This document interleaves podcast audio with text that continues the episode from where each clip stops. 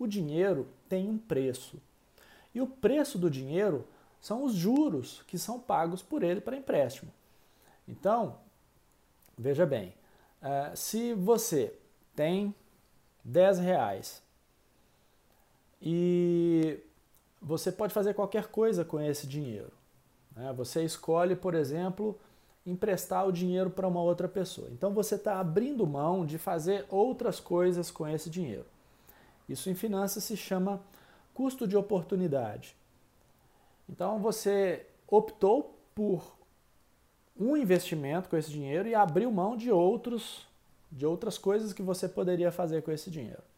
Então vamos supor que nesse mercado hipotético que nós estamos traçando aqui, o custo do dinheiro é de 10% ao mês.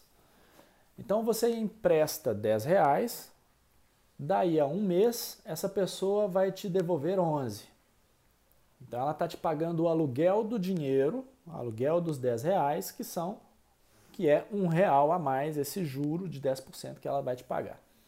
Então, se você tem oportunidade de ganhar 10% emprestando dinheiro, por que, que você vai pegar esse dinheiro e vai colocar na sua atividade?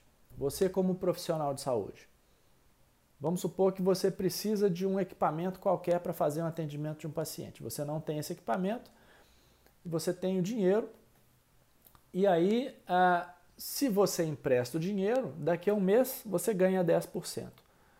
Então só faz sentido você pegar esse dinheiro e comprar o equipamento para você se esse equipamento for te devolver mais que 10%.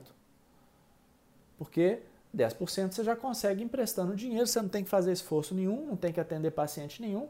Você pode ficar no sofá assistindo televisão que você vai ganhar 10% em um mês.